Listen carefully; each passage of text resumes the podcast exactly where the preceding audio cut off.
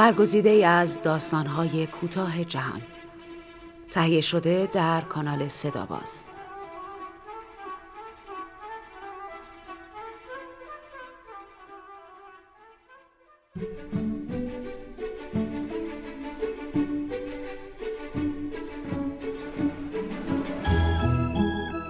ازدواجی بسیار متناسب.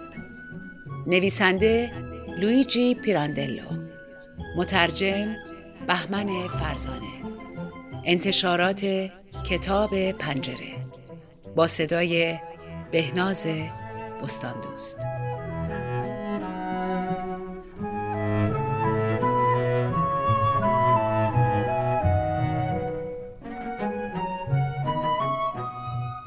مهندس پول دو کارگاه پیمانکار که البته روی کارت ویزیت خود چاپ کرده بود مدیر عامل قبل از آنکه برای انجام نمی‌دانم چه کاری در یک شرکت ساختمانی به کشور رومانی برود دستان بیریخت و پشمالوی خود را روی سینه بزرگ خود میگذاشت و می‌گفت من شبه جزیره ایتالیا هستم.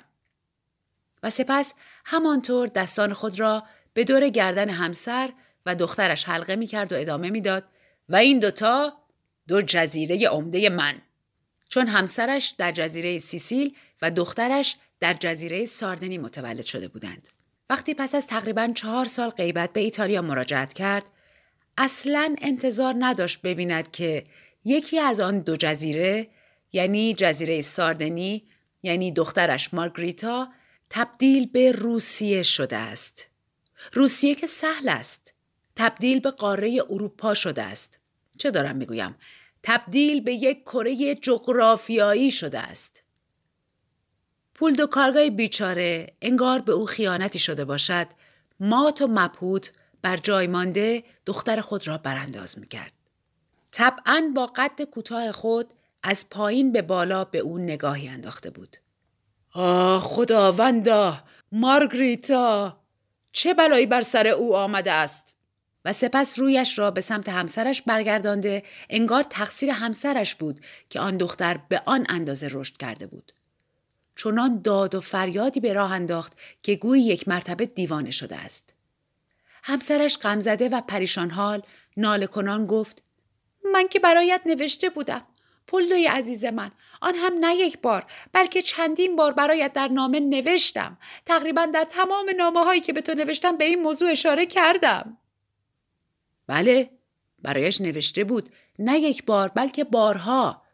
ولی پول کارگاه چطور می توانست چنین چیزی را از راه دور باور کند؟ به نظر او رشد غیرعادی دخترشان هم مثل تمام مسائل اقراقامیز همسرش بود و بس. مبالغه؟ بله چون من هر چه گفتم و هر کاری که انجام دادم به نظر تو مبالغه آمیز رسیده است. این مسئله برای خانم روسانا همچون خاری به شمار می‌رفت که مدام قلبش را جریه دار می ساخت. مسئله این که نه تنها شوهرش بلکه بقیه نیز همگی عقیده داشتند که او زنی است که در همه چیز بسیار اقراق می کند.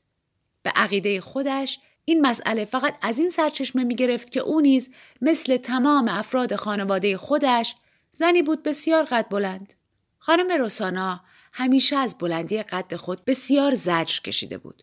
چون با آن قامت بلند هرگز آنطور که در ته قلب حس می کرد و دلش می‌خواست نتوانسته بود مثل یک بچه گربه با طبعی شاعرانه خودش را برای شوهرش لوس کند. آن زن آنچنان بلند قد و با طبعی لطیف بسیار از این بابت رنج می برد. ولی هیچکس حاضر نبود با آن نقاط ضعفش غم و درد او را باور کند و همه با تبسمی بر لب به او پاسخ می‌دادند. خانم روسانا واضح است که دارید مبالغه می کنید. بسیار خوب بفرمایید. حالا بیایید این مبالغه بنده را اینجا جلوی چشم خود نگاه کنید. خانم روسانا پس از گفتن این جمله با نهایت اوقات تلخی دخترش را به شوهرش نشان می‌داد. آری دختری که واقعا اقراقامیز شده بود. مارگریتا به پدر خود نگاه می کرد که به او نزدیک شده بود یا بهتر بگوییم از آن پایین داشت او را با نگاه اندازه می گرفت تا ببیند که در این مدت قد او چقدر از قد خودش بلندتر شده است. و گریه را سر داده بود. لاقل یک وجب و نیم از او بلندتر شده بود. ولی به نظر خیلی بیشتر از این می رسید چون مسئله فقط در رشد قد نبود. مسئله در این بود که تمام هیکل رشد کرده بود و به نحوی غیرعادی چاق شده بود. گونه هایش، قبقب، پستانها و کمرش همه داشتند از شدت چاقی می ترکیدند. در میان آن انبوه گوشت دو تا چشم بچگانه براق و با تراوت گم شده در آن چهره به چشم می‌خورد. چشمانی که هم دل تو را به ترحم وامی داشت و هم باعث ترس می‌شد. انگار ترسی که خودش به خاطر آن هیکل عظیم و جسه در دل داشت از چشمانش بیرون می‌زد. چون همانطور که جسمش رفته رفته رشد کرده و بزرگ شده و به صورت قول در آمده بود قلبش درست به همان اندازه در سینه کوچک شده و آب رفته بود. او می ترسید به اشیایی که ظریف و شکننده بودند نزدیک شود و به آنها دست بزند. می ترسید که آن اشیا صرفاً با کوچکترین تماس دستهای بزرگ و قوی او شکسته و خورد شوند. به اندازه یک گنجشک غذا می‌خورد. حتی می توان گفت که اصلا چیزی نمی‌خورد. ولی بیفایده بود. دردی را دوانه می کرد. بیش از دو سال می‌شد که او دیگر از خانه پا به خیابان نگذاشته بود چون در خیابان همه با دیدن او حیرت زده توقف می‌کردند و به او چشم میدوختند در خانه هم تا آنجا که برایش مقدور بود نشسته باقی میماند چون وقتی سر پا می می‌دید که تمام اشیاء اتاق به نظرش دوردست و بسیار کوچک می رسند. طبعا این سکون و از جای تکان نخوردن نیز به آن چاقی کمک بیشتری کرده بود ولی او دیگر تسلیم هیکل خود شده بود و دیگر حوصله نداشت که با فکر جنب و جوش و لاغری احتمالی هم خود را نگران کند. بعضی از روزها حتی گیسوان خود را هم شانه نمی‌زد و همانطور بی حرکت در جا لم می‌داد یا چیزی می‌خواند یا به ناخونهای خود خیره میماند و چنان وقت گذرانی می‌کرد. پول دو کارگاه که قبل از سفر به رومانی مردی بسیار شاد و شنگول و سرحال بود بلا فاصله پس از مراجعت چنان پکر شد که قیافش مثل کسی که سوگوار شده باشد در غم فرو رفت. چند روز پس از مراجعتش به دیدنش رفتم تا درباره چند کار ساختمانی با او مذاکره کنم. به قدری روحیش خراب بود که حتی حاضر نشد به حرفهای من گوش داده و اهمیتی بدهد. حالا دیگر کار و شغل برای من کوچکترین اهمیتی ندارد. نه دوست عزیز هیچ چیز برایم اهمیتی ندارد دیگر دلم را به چه خوش کنم سالیان سال با پشتکار هرچه تمامتر کار کرده و به خاطر آن دختر زحمت کشیده بود برای تأمین آتیه او.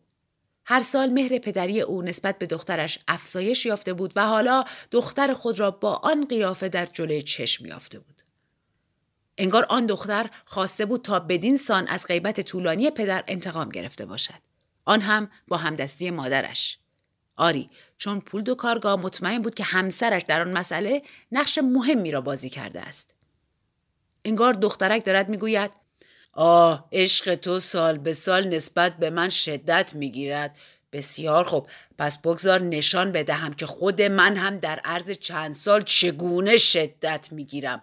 چنان رشد خواهم کرد. چنان عظیم و جسه خواهم شد تا دیگر عشق تو قادر نباشد مرا در آغوش بفشارد. دیگر گنجایش مرا نخواهد داشت. در واقع هم کارگاه با دیدن دخترش سخت پکر شده و هاج و واج بر جای مانده بود دماغش آویزان شده بود و نه تنها دماغ بلکه روح و جان او نفس او همه آویزان شده بود آه که نسبت به آن فرزند چه امید و آرزوهایی را در دل پرورانده بود. راستش را بخواهید شهامت این را به دست نیاوردم تا او را تسکین بدهم. می‌دانستم که چهار سال قبل یعنی پیش از اینکه به رومانی برود هیچ بدش نمی آمد که وقتی دخترش به سن شوهر کردن رسید ازدواجی را بین او و من ترتیب بدهد. همین که این موضوع به یادم افتاد آهسته و دزدکی از آنجا بیرون زدم و وقتی از خانه خارج شدم به فکر فرو رفتم. در آن مسئله قامز تعمق بیشتری کردم. واقعا بلایی بر سرش آمده که علاجی ندارد. کارگاه بیچاره. او بدون شک مرا درک خواهد کرد و مردی به قد و هیکل من حتی مردی که اندکی هم از من درش هیکل تر باشد حاضر نمی شود که با آن ستون با آن مخروط ازدواج کند. نباید از حق گذشت. انسان نباید وقتی واقعا کوچک نیست کوچک به نظر برسد نه غرور مردانگی مانع می شود اسیان می کند چه برسد به کسانی که قدشان از من هم کوتاهتر است مردهایی که به قد و هیکل آن دختر باشند شاید بسیار انگشت شمار باشند تازه اگر هم یکی از آنها یافت بشود همه به خوبی می‌دانند که مردان قد بلند از زنهای قد کوتاه خوششان میآید این گونه مردان که به قد و بالای خود بسیار مینازند اگر زنی را ببینند که دارد با آنها رقابت می کند با نظری بد و توز او را نگاه می کنند. چون آنگونه زنها بلافاصله عیب و نقصی را در ایشان پیدا می کند. یا خیلی لنگ دراز هستند یا سر آنها کوچک است و با بقیه هیکل متناسب نیست.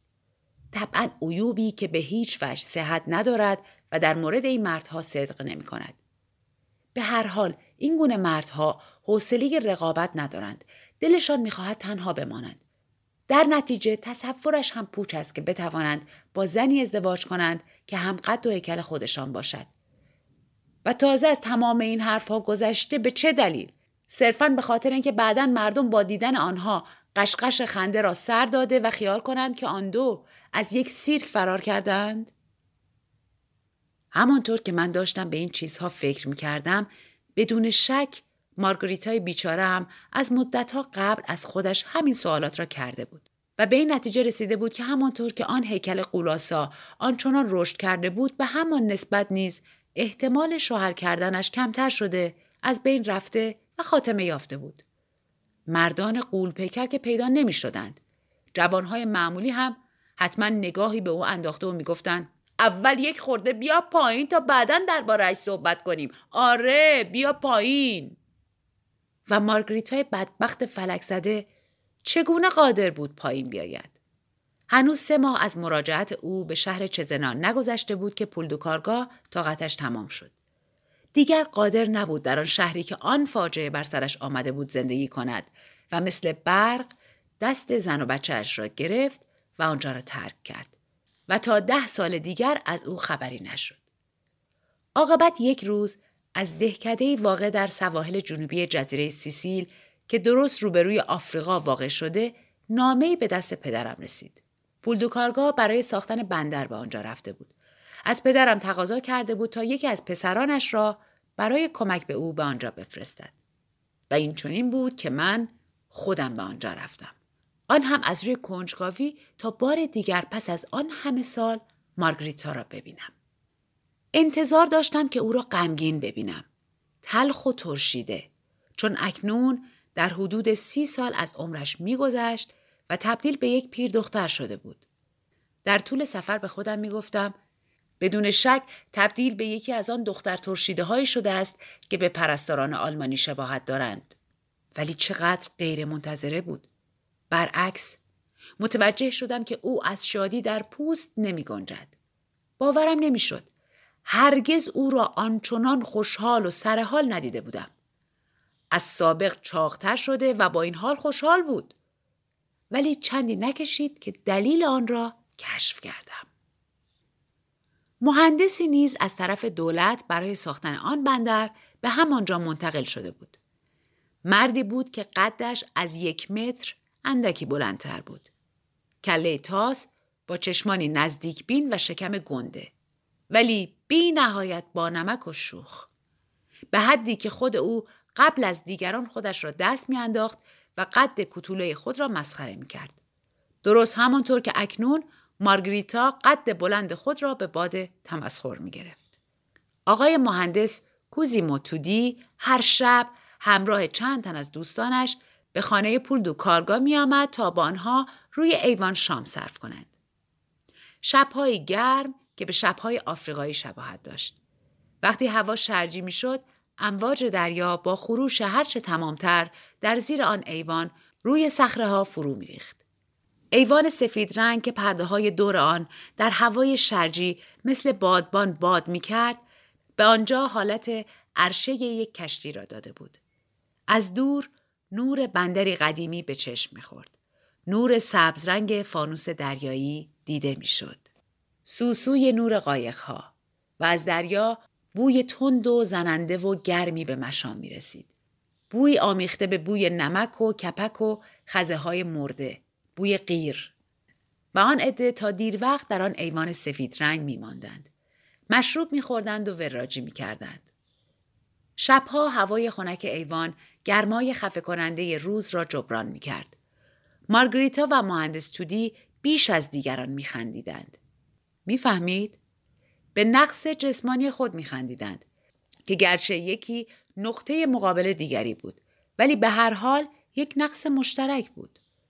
مهندس تودی نیز درست به همان دلیلی که مارگریتا نتوانسته بود برای خود شوهری متناسب پیدا کند موفق نشده بود زنی مناسب حال خود بیابد.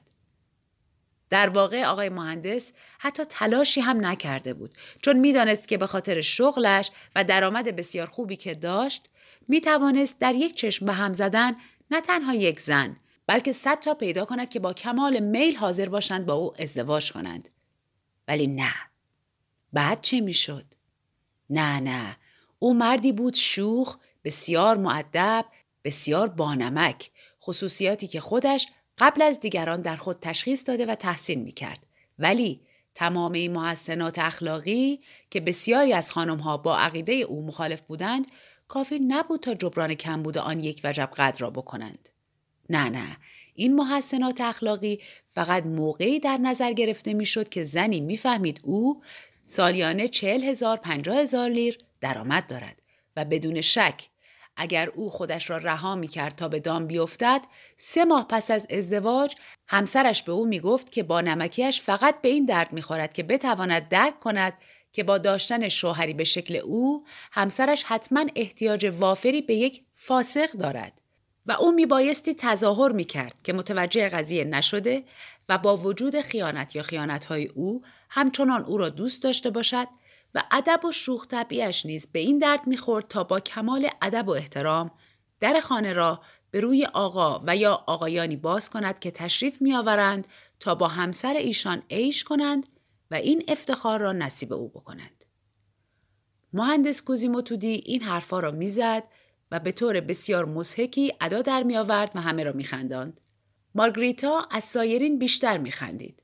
سر خود را به عقب میافکند تا پستانهای بسیار درشت و شکم گندش بتوانند در آن قشقش خنده راحتتر تکان تکان بخورند.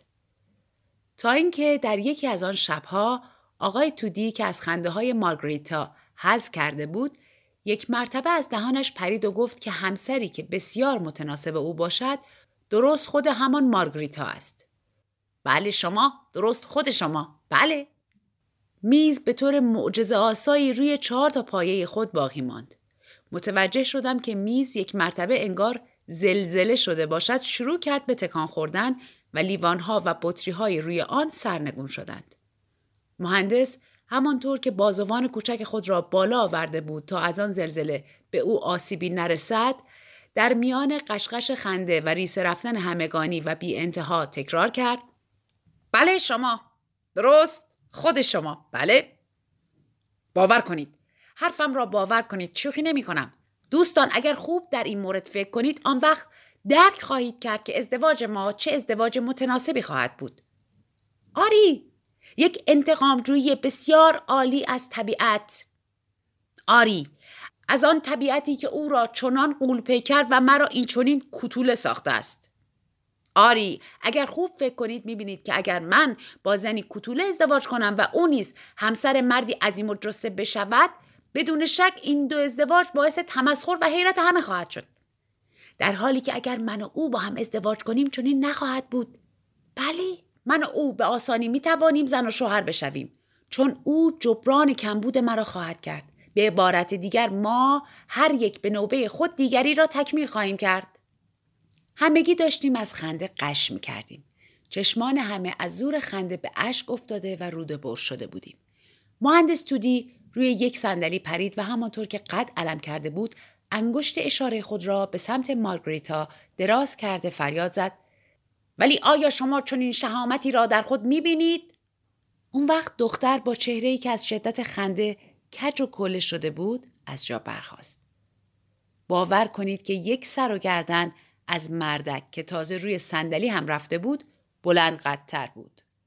به او گفت من شهامت درست برعکس شما باید این شهامت را به دست بیاورید تا با من ازدواج کنید نه من همه ما مدتی طولانی برای این حاضر جوابیش کف زدیم. آن وقت تودی فریاد زد.